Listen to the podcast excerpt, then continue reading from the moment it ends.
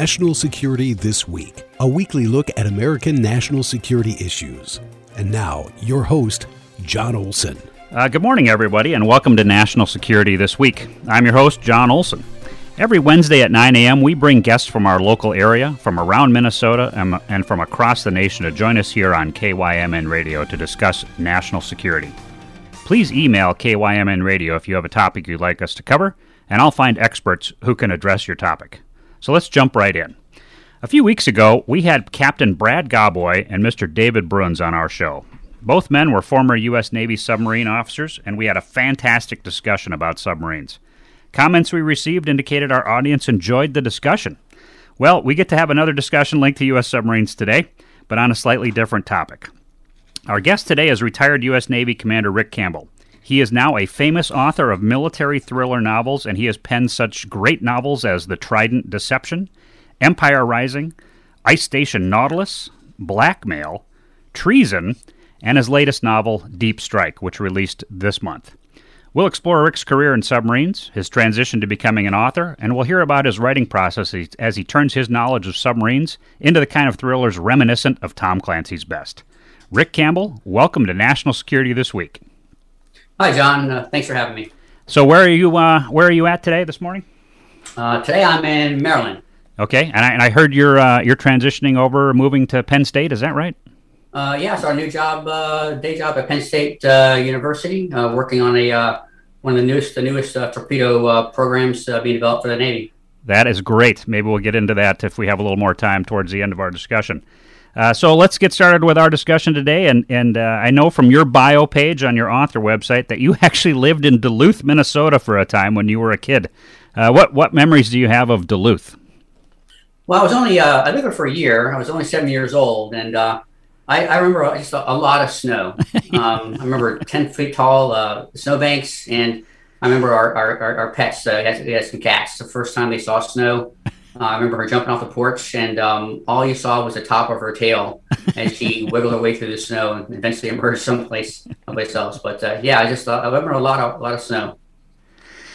So uh, so let's get into your career. Uh, you graduated from Annapolis, uh, were commissioned in 1985. Uh, you chose a nuclear submarine program out, out of out of Annapolis. what drew you to submarines, and what was the selection process like when you opted for the submarine service?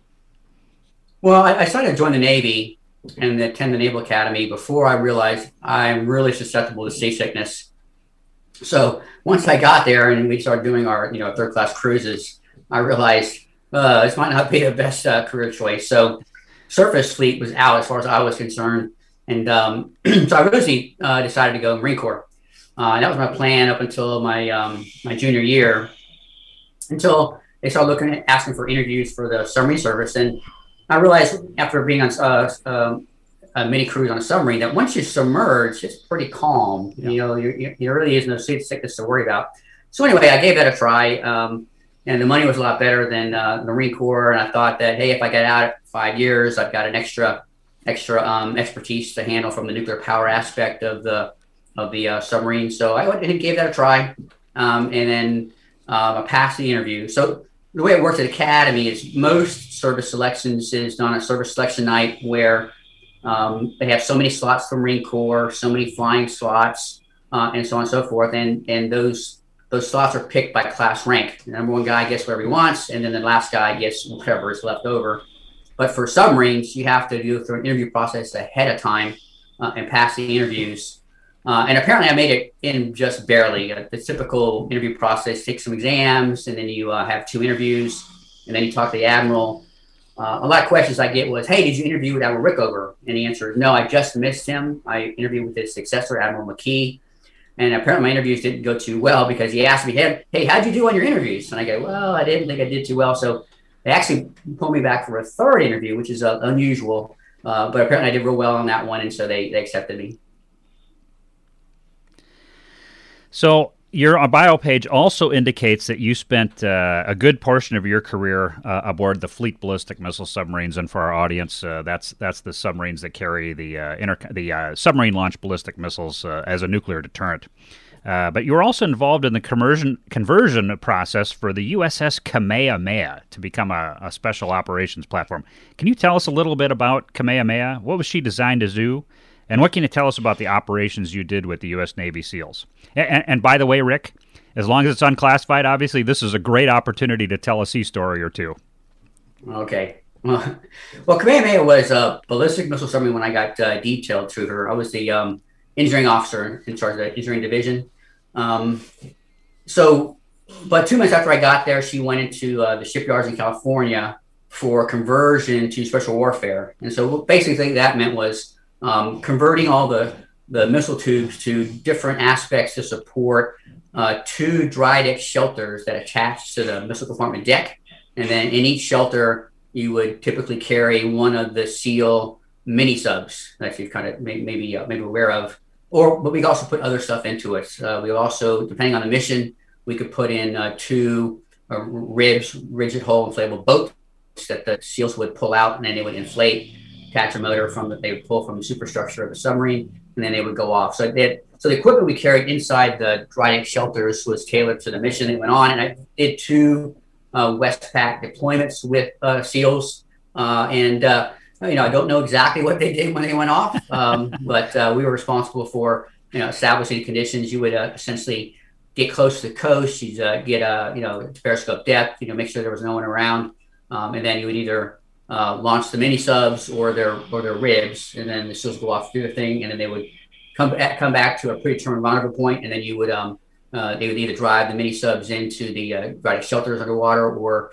uh, they would uh, bring their ribs up alongside and typically, if they were bringing ribs, you they would tie um, a tow line between two ribs, and then you would actually drive the submarine between and you snag the tow line between the two ribs, and then you would drag them far enough out to sea where you didn't need to worry about anyone, um, you know, observing them. And then you could uh, hmm. uh, pull their, their, stuff down, or you, or you could even sub- do a partial surface um, and then bring their stuff into the shelter and then submerge again. So it depended on on the operation and where where you were.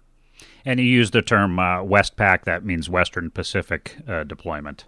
Uh, yes. Just for yeah. our, for our audience uh, to know, and, and, for our audience, uh, you're listening to KYMN Radio, AM 1080 and FM 95.1, broadcasting out of Northfield, Minnesota. This is National Security This Week, and I'm your host, John Olson. Our guest today is noted author Rick Campbell, who pens military thriller novels focused on submarines.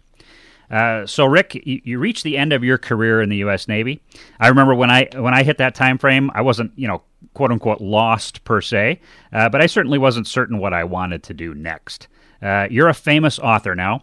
How'd you make that transition from submarine officer in the U.S. Navy to noted author of military thrillers with the publishing house St. Martin's Press? Well, actually, I guess I got my first two book deal while I was still active duty last year on on um, in the Navy.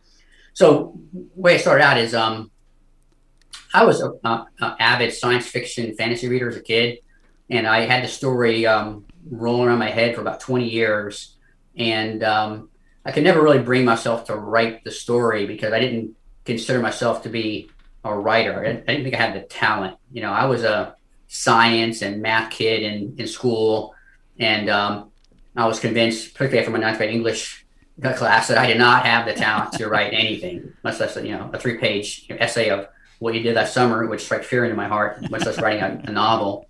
I always thought that the that writers were the, the more of the literary arts type, you know, the kinds of the kind of guys who hung around in the common area playing guitars and tie dye t shirts and long hair and whatever. Those were the the, the, the writer types, you know, and I was the, science engineering type.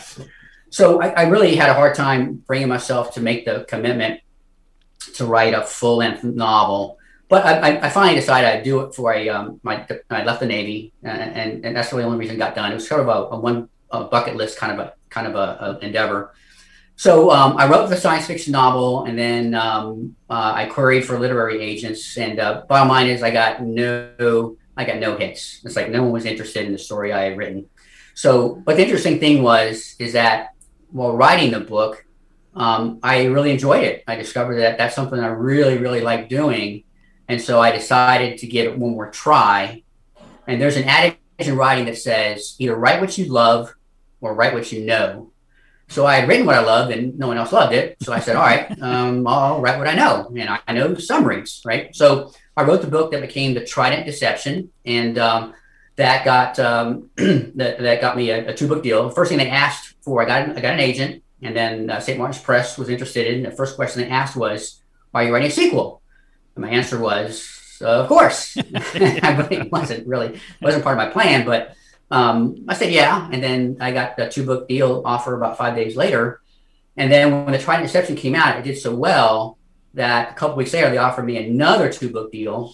So there I was. I was um, under contract for three more books at the time, and I figured that's like, well, I, I, guess I'm a writer now. I didn't really plan it that way, um, but it just kind of worked out that way. So it's like walking into a minefield.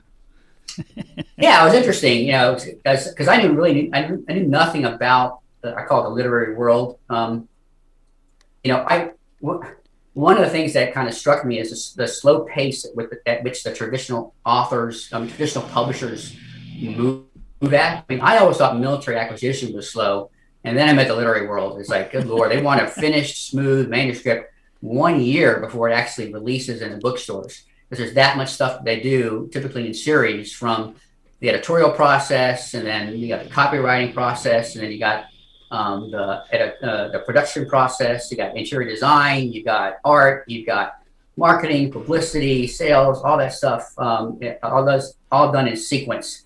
Um, so yeah, anything inside a year, typically, I mean, about seven months is as hard as you can push it, and and and they, and they want it about twelve months ahead of time. So a lot, I've learned a lot about the, the writing uh, the writing world and the process. In, in, in, in the meantime, last couple of years, that um, I'm obviously happy to share with anyone who wants to. Uh, is thinking about writing something.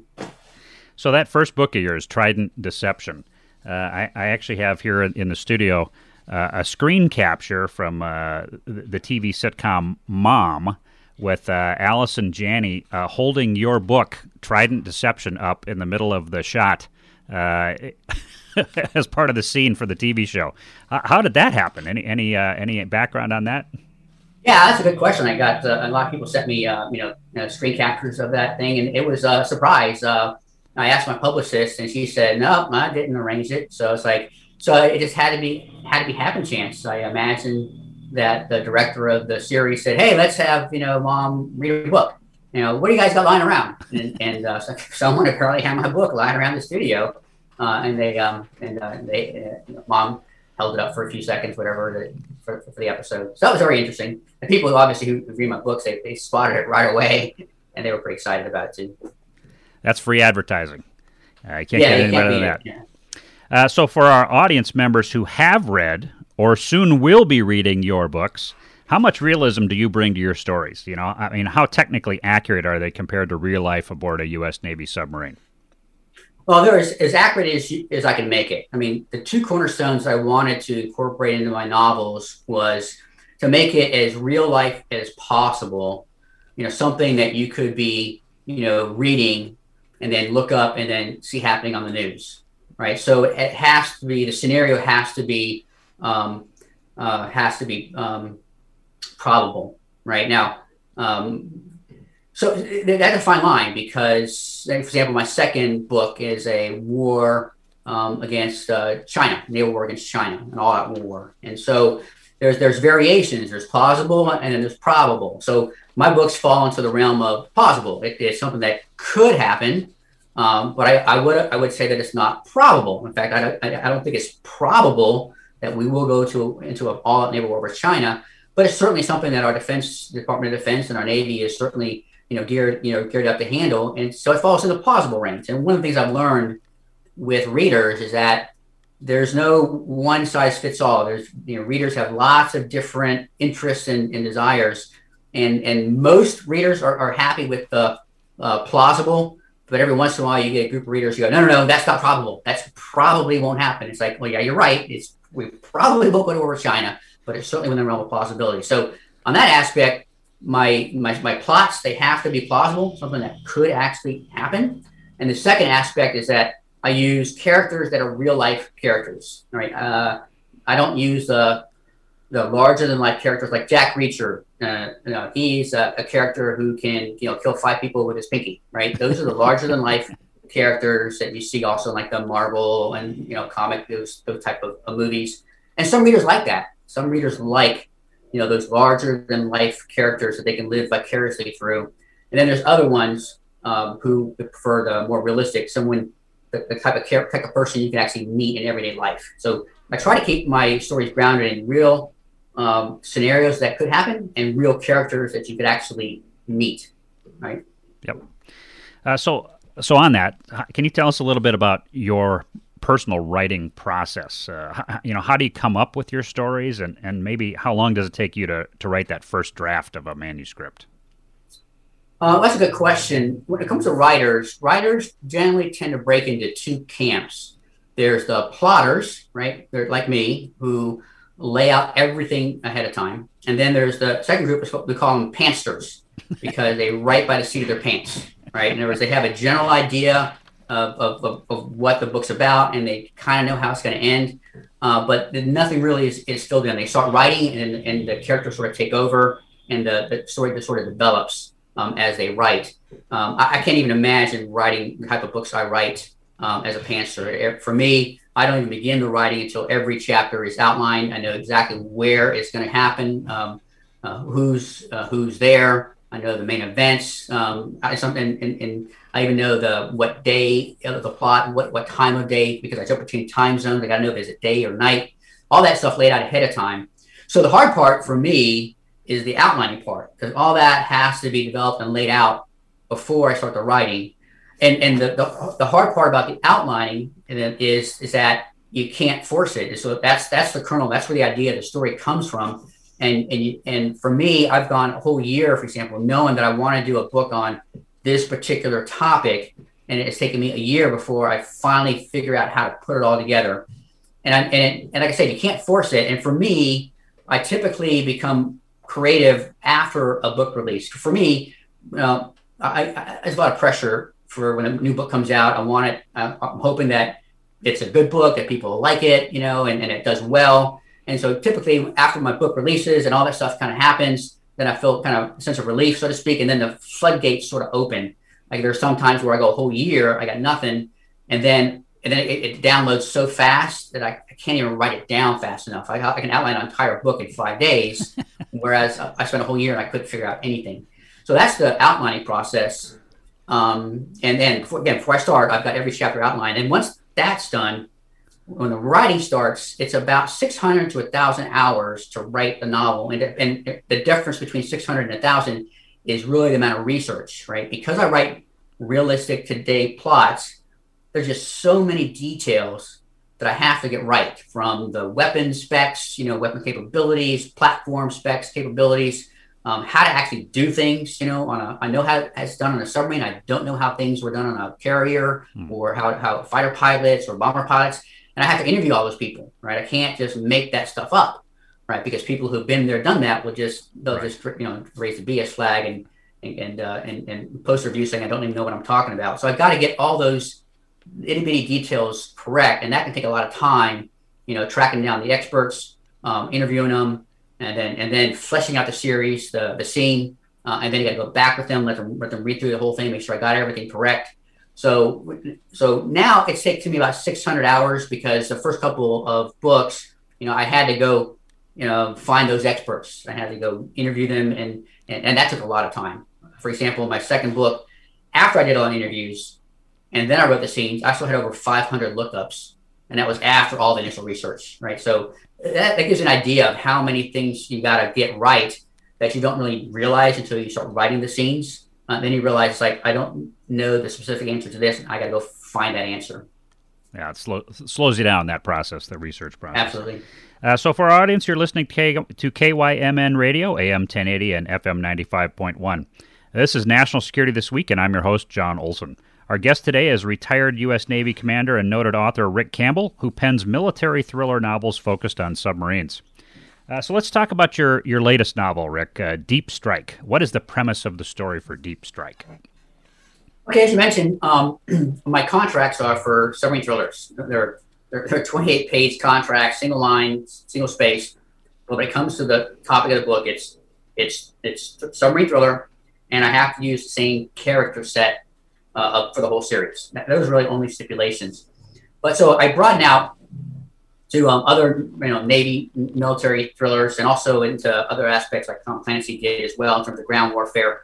but I've also got I, always have to have a submarine sort of theme plot line as part of it. So for Deep Strike, the the the main plot is um, essentially I got to shift back to the Middle Eastern sort of theme, terrorist theme, where you know ISIS and and has has uh, since been demolished for the most part, um, and then in the meantime, since U.S. has been focused on ISIS, Al Qaeda has started to do a partial recovery, um, but they they're not at the full strength, and they're and they're searching for that sort of that, that signature strike, sort of like that 9/11 that brought Al Qaeda to the front. So that's what they're searching for, and they um uh, so they have an idea, and they they're able to connect with sort of a um, a disgraced uh, former Navy SEAL. Some people accuse me of pulling that from the headlines from uh, about a year or two ago, where they had this Navy SEAL on trial right. um, for I can't remember what it was. Uh, it was prison related, but I had come up with this plotline um, a couple years ago. But basically, it was a SEAL who, in the heat of a moment, was killing killing prisoners,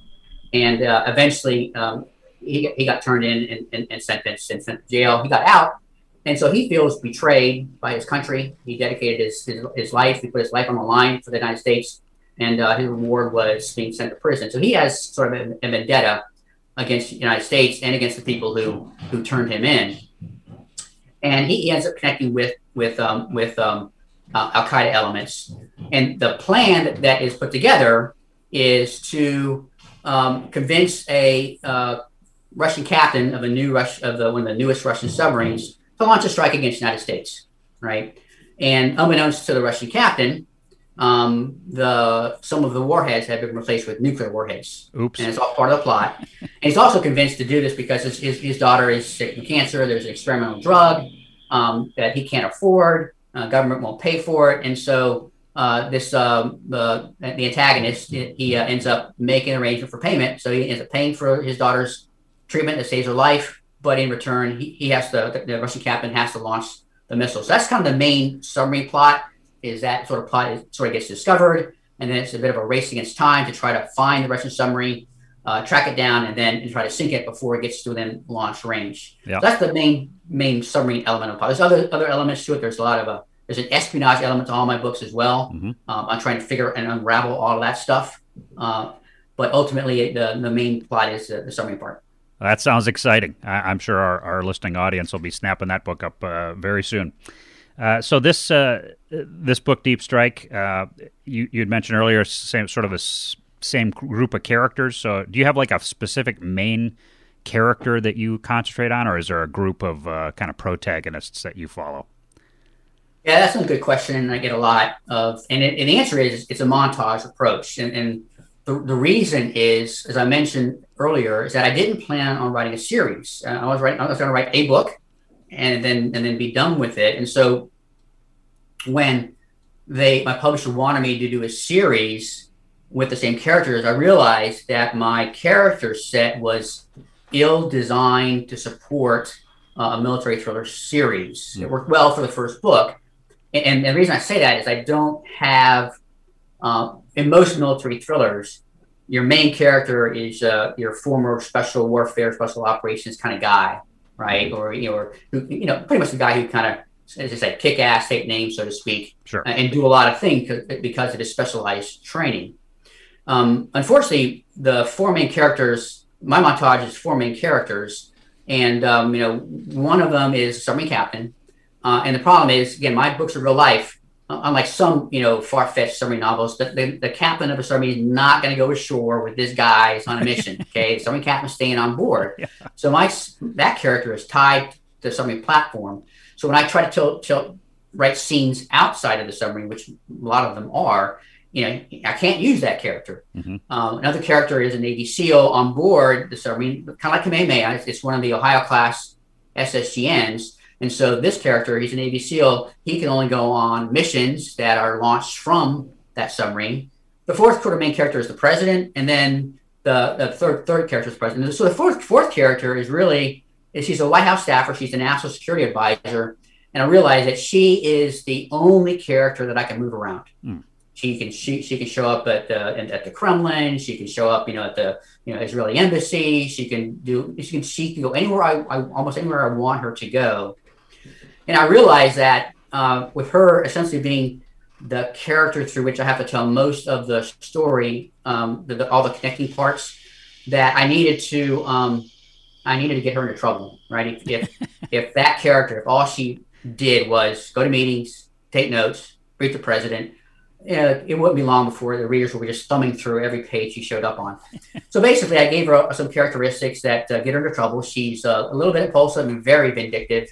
Um, and she gets into situations that a lot of people would walk away from. So that adds another element of sort of excitement to the books in, in terms of the uh, predicament she gets into um, and, um, and, and, and the people she gets involved with them. And that's that's sort of like sort of the espionage type of the of the theme um, where you've got those those those scenes ashore that tie the big picture together. So anyway, I, I use a montage approach. It's four characters, um, and in fact, the, the the female, the one who moves around, it, it turns out for whatever reason that that that is the favorite character by far of the series, which I found a bit surprising. Um, and the second second most favorite character is the submarine captain. Hmm. Um, so anyway, however I, I, constructed it, it seems to work. People like the books and they, they like the characters, so yeah. I, uh, it, it, turned out okay. Uh, so, b- back to a quick submarine question for you. The, the, U.S. Navy is now working on the Columbia class uh, fleet ballistic missile submarines to replace the Ohio class boats uh, that you served on during your career. Uh, are we going to start seeing Columbia class submarines in the, in your future novels? Uh, and if so, when do you plan to introduce them into your storylines? Well, well, as I mentioned, um, I write well what what I consider to be very plausible scenarios using I use real real submarines, real surface ships, um, etc., which um, uh, well, can cause a problem because I, I sink quite a few in my first couple of novels, uh, which I, am sure is very disconcerting to people, uh, the crews on board those submarines and ships. Um, so the first issue is I have to sort of keep straight in in in uh, my mind. I have the, the real world navy, and then I've sort of got the Trident Deception navy, which is missing a few. Mm-hmm. Um, uh, but Columbia won't show up for ten years because Columbia is not in the fleet, right? So Columbia can't show up in any of my novels until actually at least uh, enters uh, sea trials at the earliest, and probably not till later. And because of the books I write, I doubt a Columbia series uh, ship will show up because if you've ever been attached to a ballistic missile submarine, um, we call them boomers. You know, uh, we, we call a patrol, a boomer patrol, five knots to nowhere because it is, I mean, it is very boring. And, and if you're attached to a ballistic missile submarine, you want your patrol to be very boring, right? Yeah. You don't want any excitement. Right. So, if people ask me about, you know, being a fiction writer, and it's like, look, my first book, I turned a boomer patrol into a thriller. That tells you I write fiction. Okay. So um, no, Columbia, I can't imagine that showing up again. Uh, but lots of fast attacks and SSGNs, and uh, um, in my next book, uh, book number seven, you'll see some uh, Jimmy Carter will show up in that book as well because that's right. again that's real life. I can use that ship. Yep. And hopefully I don't sink her along the way because uh, Nate will be hard pressed to replace her. that's true. Uh, so here's the critical question, Rick: Has Hollywood approached you yet to turn your novels into blockbuster films? Yeah, I got a lot of interest in the first book, The Trident Deception. In fact, I was working with Mace Neufeld, who produced The Hunt for October. He really liked The Trident Deception. But there were some issues with the book that were a little too difficult to overcome. The first issue is that, you know, Mace explained it to me. He says, because of the type of novels I write, um, with so many different scenes and a lot of military hardware as well, it would take over $100 million to turn any of my books into, into uh, a movie. Um, and so the, the premier, um, I guess, requirement is that I got to have Department of Defense and Department of Navy support because you want to be able to go aboard those ships and film sure. as opposed to having to build all those sets. Yep. Right. It's just cost prohibitive. And the Trident Deception had two sort of major flaws from a Hollywood perspective. First one is that um, it, it, involved, you know, um, being able to um, crack the code, so to speak, and send a nuclear strike order to a U.S. ballistic missile submarine, right? Uh, and be able to get around all those nuclear safeguards. And, and that was not going to play well with the Navy. They want to have a, a, a have a movie about you know uh, the in this case Israel uh, cracking the code. And the second part of the issue was Israel itself. Mm-hmm. Uh, I didn't realize at the time that you know Israel is still a very sensitive topic both in the literary world and in Hollywood, mm. uh, and just having Israel involved they're not the bad guys in, in the book, um, but they're sort of the guys who they get stuck between a rock and a hard spot. Sure. And, and their solution um, um, essentially they, they put into a place where Iran is developing nuclear weapons. It's in a hardened facility. The only way to destroy it is with uh, another nuclear weapon, and they refuse to use one of their own. They come to the United States. They ask for help. You know, uh, America refuses for various reasons, and so it's sort of a bit of a payback, which is great. You didn't help us in our time of need. You're, we're, we're going to have you take out that facility for you. So they end up to send a strike order to a U.S. submarine. So that because of that construct and the dynamics there, it, it was something that was that Mace Neufeld felt was sort of a bridge too far. Um, so and then and then there was uh, interest in my third novel, and then right about then we had the, the third. There were three submarine movies in a row that tanked at the box office. You had um, the Phantom with Ed Harris uh, about ten years ago, maybe five ten years ago. It made like ten million, and then he had the Kursk. Mm. Uh, he had made like 10, 15, and then and then Hunter Killer came out last year or you know, 18 months ago, and it did uh, very poor. It 15 million at the box office. It was pulled by two weeks from almost every theater. So right now, there isn't much of an appetite for a submarine novel, submarine movie. Mm-hmm. I think it's going to be quite a while. But hopefully, if the if uh, if the appetite returns, um, certainly got a lot of books to choose from, and uh, we'll get that interest. We'll, we'll kind of get restoked. Well, if anyone in our in our listening audience knows a producer or director in Hollywood, now uh, now you can tell that person about Rick Campbell's books. Uh, so we have just a few minutes left today, Rick. Uh, where can our readers find both Deep Strike and your previous five novels? Well, you can go um, anywhere you anywhere books are sold. So whether you do it online, Amazon, Barnes and Noble, um, a lot of a lot of independent sites, and and uh, Barnes and Noble in particular. Know, if you like, if you go to a physical store, Typically, my books are at the front of the store when they get released. Um, um, or if any independent bookstore, if they don't have it on the shelf, you can just order it from, from them. So pretty much anywhere you buy your books, you can find my books. Um, or if you want to check out, check them out, just Google Rick Campbell, author, and I'll come up multiple multiple places. Um, or go to Amazon or wherever you buy a book, type in my name, Rick Campbell, and then you'll find me. And then you can check it out and see if there's something that interests you. And your author website is, in fact, uh, rickcampbellauthor.com. Is that right? It works. All right. I'll get you there. well, we've come to the end of our uh, show for today, Rick. Uh, thank you so much for joining us on National Security this week. Uh, as you probably gathered, this show is about national security. Uh, we had an opportunity to talk not only uh, a little detail on national security, but also about your uh, your writing career after you retired from the Navy. so appreciate your time today. Well, thank you, John. appreciate you having me. Uh, so, everyone, that closes our this week's edition of National Security This Week. We're on KYMN Radio, AM 1080 and FM 95.1. I'm your host, John Olson. Thank you for joining me today. I look forward to our show next Wednesday morning at 9 a.m. If you have ideas for topics you'd like us to cover, please contact KYMN Radio. I'll find experts who can join us to address your topic. Have a fantastic finish to your week, everyone.